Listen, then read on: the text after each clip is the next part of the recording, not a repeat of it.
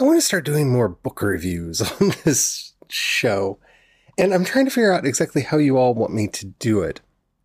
In the past, I've announced titles ahead of time to give people a chance to read them and get ready for discussion about them, send in questions. And I actually didn't expect to be talking about this one on the show because it just looked like a little bit of fun and I really want to talk about it.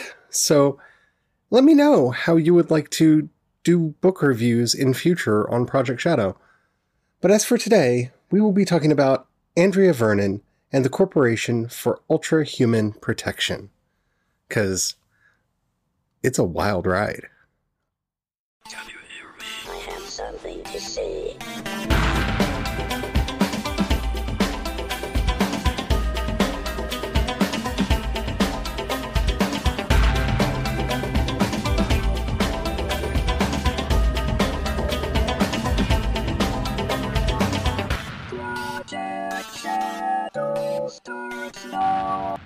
Hello, everyone. How are you doing today? My name's Charlie. You might know me better as sci fi fantasy writer C.E. Dorsett. And today, yes, we're going to be talking about Andrea Vernon and the Corporation for Ultra Human Protection. Because we, we recently went through this book and I really liked it. It's by Alexander C. Kane. And we did the audiobook, which is why we ended up doing it, which is read by Bonnie Turpin and red is is is performed by it is brought to life by Bonnie Turpin, who is phenomenal. So, as always with reviews on this show, we are going to be t- discussing the book without um, spoilers as much as possible, and then going into spoilers for a portion of the review. Now, like I said, I, I am not 100% sure how you would like to do this in future. Please do let me know. I will say that this is the first book in the Andrea Vernon series. The second book is already out Andrea Vernon and the Superhero Industrial Complex, which we are planning on reading. Well, technically listening to because Bonnie Turpin is amazing. So if you find this interesting and you read this book, you might want to read the second one too, because I will eventually probably be talking about it on this show in the future. I don't like schedule. See, this is the problem. I'm not a big fan of scheduling because there's actually a lot of books that I'm trying to read right now. So I'm not uh, not 100% sure when I'm going to get around to it, but I will definitely get around to it. All right, that's a lot of preamble. I'm sorry. So, Andrea Vernon and the Corporation for Ultra Human Protection is hmm, a very different kind of story. It's I, oh, what was the name of that show? Was it like Supers or something? Um, the, it was on TV for like a brief period of time, which was all the people that worked in the corporation that ran the superheroes, and it was run by Bruce Wayne's cousin who had an inferiority complex. Yeah. Yeah, it, it, it was an interesting show. I think it was called Superpowered, I think. This is kind of like that, except for the way that could or should have been. Andrea Vernon is the personal assistant of Miss O, and Miss O is the office manager for the Corporation for Ultra Human Protection. CUP. CUP is a private firm that employs superheroes for the protection of various cities and locales. Because the government, in its infinite wisdom, has decided to privatize superheroing. This is the premise of the book. And it is so delightfully entertaining and I, I, don't live in New York and I haven't been to New York City in a very long time, but I, have heard from quite a few people that its depiction of New York is fairly good for the, like the name drops and whatnot in it. I do like the flavor that it gives. Now, the biggest thing about this book that attracted me to it is I, as you know, I'm kind of in this infinite quest right now for bizarre silliness, and this looked just silly to me. And it was, if I'm to be quite honest, the free selection of from Audible Originals. Because we are Audible members, we get to pick two free books every month. This was on the list of free books, and I thought it looked funny and got it. And I'm so glad that I did because honestly, I probably would not have listened to it otherwise. And that's a flaw in me. One, I don't think the uh, back matter is particularly well written for this. If I may quote the site, think superheroes are tough? Try having one for a boss or coworker. I'm going to stop there. Yeah, it, it I see what they're trying to do, but it just it doesn't doesn't excite me. It doesn't really give me a sense of what's going on here. Especially the whole portion about her struggling, her juggling a fledgling romance with a giant lumberjack. Yes, the big axe is technically a, a, a giant lumberjack, but it, the big axe is so much more. It's, it's kind of like golden Space Puppy. I mean, it's just there's so much more in this book. I, I think they should have tried to make the back cover funny if possible. To to hint at the, the sheer amount of humor. I have not laughed this hard reading a book in quite some time. The characters are hilarious. Um, Rabbi Diamond is an interesting character in his own right. I have to say, uh,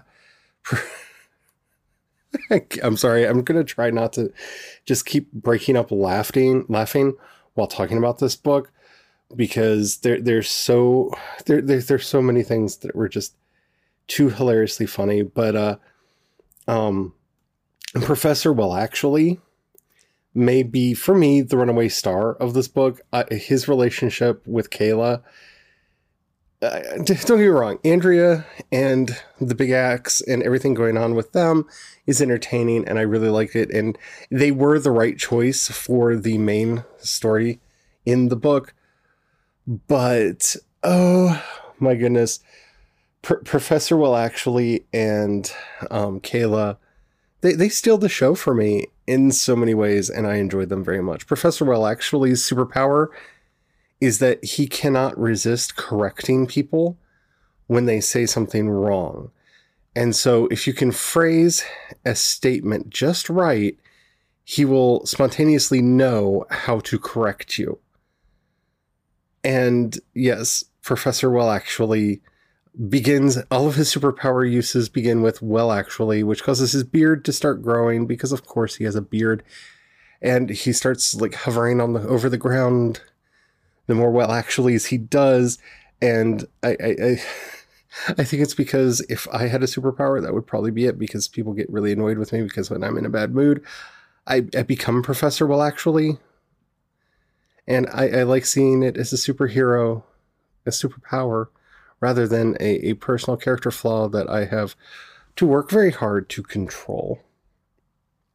But yeah, his relationship with Kayla is really interesting.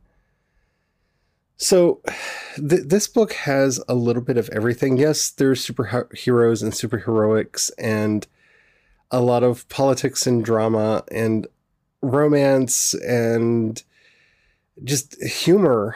Everything that you would want in this kind of a story. I, I don't know if it would translate to film in any way, shape, or form. I mean, Bonnie Turpin does such a good job bringing all of these characters to life but I think what makes it funny is imagining things. Because, like, the glory. Oh, the glorious space puppy. The space puppy is funny because I can't, I don't see it, so I have to imagine it. And the argument over whether it's a space puppy, a space rat, or a space otter I find really funny because as they're arguing, I get to create this amal- amalgam creature in my head that makes the joke really, really funny. And I don't know if it would have been humorous if I saw it. You know what I'm saying? Like, you'd have to work really hard to create an image that could be seen in either one of those three ways and not definitively one or the other. So I, I don't know that this is a story that would work visually. And I, a lot of the gags, I don't know if they would work visually, but as an audio play performed beautifully by Bonnie Turp- Turpin, they do work well. And as something that you can just let your imagination run away with, it, it's perfect. It's perfection. So I highly recommend this book if you are not easily offended. And by that, I, I, I don't mean that there really aren't any major off color jokes in here. There is some blue language, which I've come to expect in most adult novels nowadays. And it's definitely not a book that I would sit my children down to listen to. It's not that kind of a superhero story. There is sex in the book, as well as violence. So, you know, bear, bear all that in mind. But it, it, I found it extremely entertaining, and I hope you will as well. Well, I don't want to get too much into spoilers on this book because it, there is a plot. There is a plot. But so much of it is like classic sitcom, but with superhero stuff that I some some of the things that I would probably want to talk about would um, ruin the joke or not make sense if you're not in on the joke. So bear all that in mind. Having said that, this is the portion of the show where you will be at risk of finding out spoilers about Andrea Vernon and the Corporation for Ultrahuman Protection. So if you have not read this book yet and you do not want to be spoiled about anything, go read it, or better yet, listen to it. Go listen to it on Audible. This is not a paid thingy. I, I do feel like I have to say that we got it for free as part of our membership that we pay for but they, they are not sponsoring this in any way, shape, or form. It's just a very entertaining book, and if you sign up right now, it's the it's one of the free books of the month. So you can get that in addition to whatever, um, if if you're new. Um, but yeah, spoilers will be incoming in five, four, three, two, one. You have been warned, haven't you? Okay, so I think for me, the thing that makes this funny and in a way that is is just unreal for me is how much I identify with Andrea. Not just because of the way she's written, but she reminds me of a uh, younger version of me. Doesn't want to fall in love, doesn't want to be tied down by relationships, but doesn't mind the odd um, physical distraction for dopamine release. And ends up meeting somebody who is so not her type, so not the kind of person that she normally dates, that she knows is a bad idea. She knows. Like the moment she realizes, uh oh, I'm starting to get a bit of a tingle for for the big axe she she knows she shouldn't do it, but she does it anyway. And the way the relationship grows and develops is is charming. I, I like how it becomes kind of an internal polyamory in that she kind of has a thing for both the big axe and his alter ego, and she knows that they're the same person. And they agree that she basically gets to see both of them to spice her life up. I, I, I I don't know why I find that so much fun, but it starts bringing up all kinds of questions that just make me laugh. Like, is that technically polyamory? Because they are technically the same person, though not exactly the same person because of the powers that the Big Axe gains when he becomes the Big Axe. Like, physically, they're very different people, even though they inhabit the same body. And at least what little personality we find out about, they, they do seem to have slightly different personalities, at least in that the Big Axe puts on this wonderful character that always refers to himself in the third person and is just hilarious. It, brings up a lot of questions that I find really humorous to entertain. Um, Miss O is an intriguing boss that I'm assuming we're going to find out more about in the future books. The the corporation is run, the board of directors are telepaths who never meet with people in person with the exception of Miss O and as such only re- only dis- um, converse with the employees through their dreams, which is hilarious. Um, I like Andrea's Andrea's uh, oh, interview where Miss O wants to see if the board are like her. So they basically go out. They the board possess a caricature artist who talks to Andrea while simultaneously making a caricature of her and Miss O, and that that actually has a wonderful payoff at the end of the book where Miss O actually hangs it up in her Spartan office. The the this Texan boss with in this new in these New York settings, surrounded by a I I, I don't know how the, how else to say it other than Rainbow Coalition Super Friends group, you know, with Mistress Fuente and just everybody that's there that just uh, oh my goodness. I i for anybody who uh, this is an old reference. I don't know if anybody played the or remembers the game freedom force. Uh came out a long long time ago that would have been probably 20 years ago maybe um See, I was still living in Oakland when it came out, so yeah, that would have been before 2004. Um, so it came out quite a while ago. The the game is basically you get to play as Minuteman and a bunch of other superheroes, and they're very comedically over the top, as are all the scenarios in it. The superheroes in this book really remind me of that style of superhero. I mean, they you could put this story in the 1960s Adam West Batman, and they would fit right in. Everyone is a high contrast, technicolor, over the top caricature of a human being or a superhero or an alien that is glorious. And the, the the invasion that they have to fight off at the end has all of the elements of that kind of Mars attacks hilarity that just makes the entire story work from beginning to end in a way that I really didn't expect it to. Like I thought I might get a couple laughs out of it, but the fact that the humor the humor really ties this whole thing together from Andrea and her family and the fact that you actually spend so little time with the superhero stuff yet you feel like you got enough of it is a just testament to how well structured this book is because we do get to see various superheroes performing super heroically in various uh, circumstances throughout the story of the book, as well as several supervillains and a couple superheroes who do bad things because their corporation tells them to.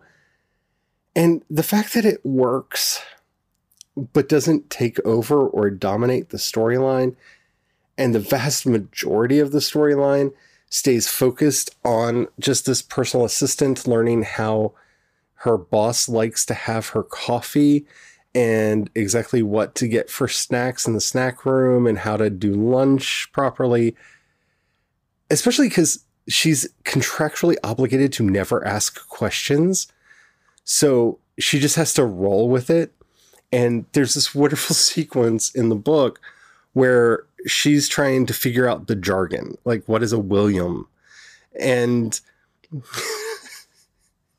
the, the the lengths that she has to go through to learn the interoffice jargon is precious and wonderful, and I, helped me fall in love with this book. Now, I know I said there were going to be spoiler, spoilers. I haven't really spoiled too much because I'm really trying not to because I don't know how many of you have read this book. It came out in 2017 originally.